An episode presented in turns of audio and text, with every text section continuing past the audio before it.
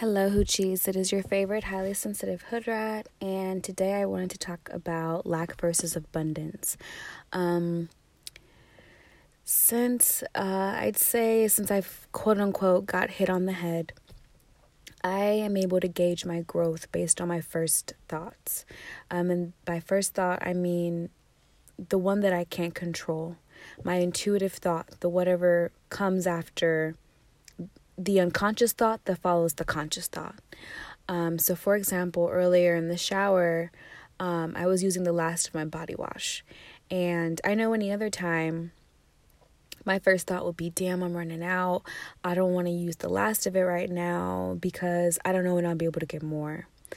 Um, I don't know where the money's going to come from to get more. And just this whole toxic thought process that will follow. Um, and that can be said also for spending money. I know I'm not the only one because this is something that has for sure been picked up from our parents. That every time you spend money, you immediately get anxiety about spending that money. Like, damn, I spent it. Now I don't have it. What um, I might need it for this. I might need it for that. Basically, you're giving yourself anxiety because your mind is everywhere else but the present moment and being appreciative for the fact that you were able that you even got what you need. You know, um, and earlier after I was I remember I started squeezing it and I was like, let me get the last of this, boo.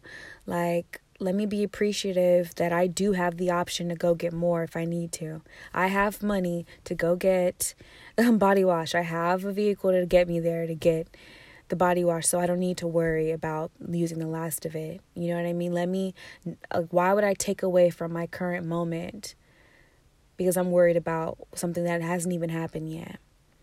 So, that is an example of lack versus abundance, a thought process that keeps you, that a thought process that allows you to stand in your power versus a thought process that gives your power away. Um, also, just pulled into the garage, I immediately thanked money, like, thank you, money, for giving me the opportunity to get the items that sit in my passenger seat right now. Thank you, money, for doing your job, which is to be exchanged for services and goods. I myself have had a very toxic relationship with money and on one hand, as soon as I get it, I feel like I have to spend it. But then as soon as I spend it, I'm getting anxiety because I'm like, damn, I don't have it. What if I need it for this? What if I need it for that? Once again, everywhere else but the present moment where abundance is, where good feeling is, where just where energy is actually present in your body, you know? Um, so I just wanted to like clock myself and be like, "Girl, go, go bitch, do your thing. Look at you, look at you growing.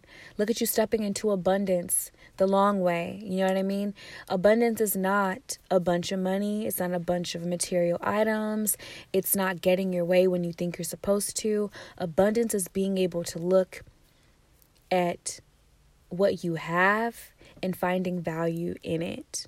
You know what I'm saying? If you got fucking two pieces of bread and a stick of butter in your fridge, bitch, you got toast. Show thanks because you could really be fucking, you know, on emaciated and on the verge of starving to death like there like there are people in this world. Count your blessings. You feel me? If you actually look around you and start really counting the things that you're thankful for and that you have the potential to be thankful for, you'd run out of fingers.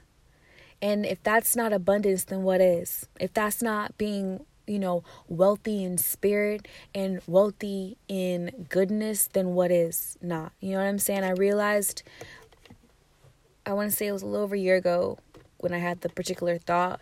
When I was, yeah, I was counting my blessings. A bitch was on the bus too. And I was counting my blessings like, damn, like my family is healthy. My man is sexy as fuck. I'm loved by myself and the people around me. I'm on the, you know, I got bread. I don't have to, like I said, I don't have to worry about eating. I don't have to worry about getting around or having some kind of terminal disease. You know what I'm saying? Like abundance. And it made me feel wealthy. It made me feel like I had a million dollars in the bank already.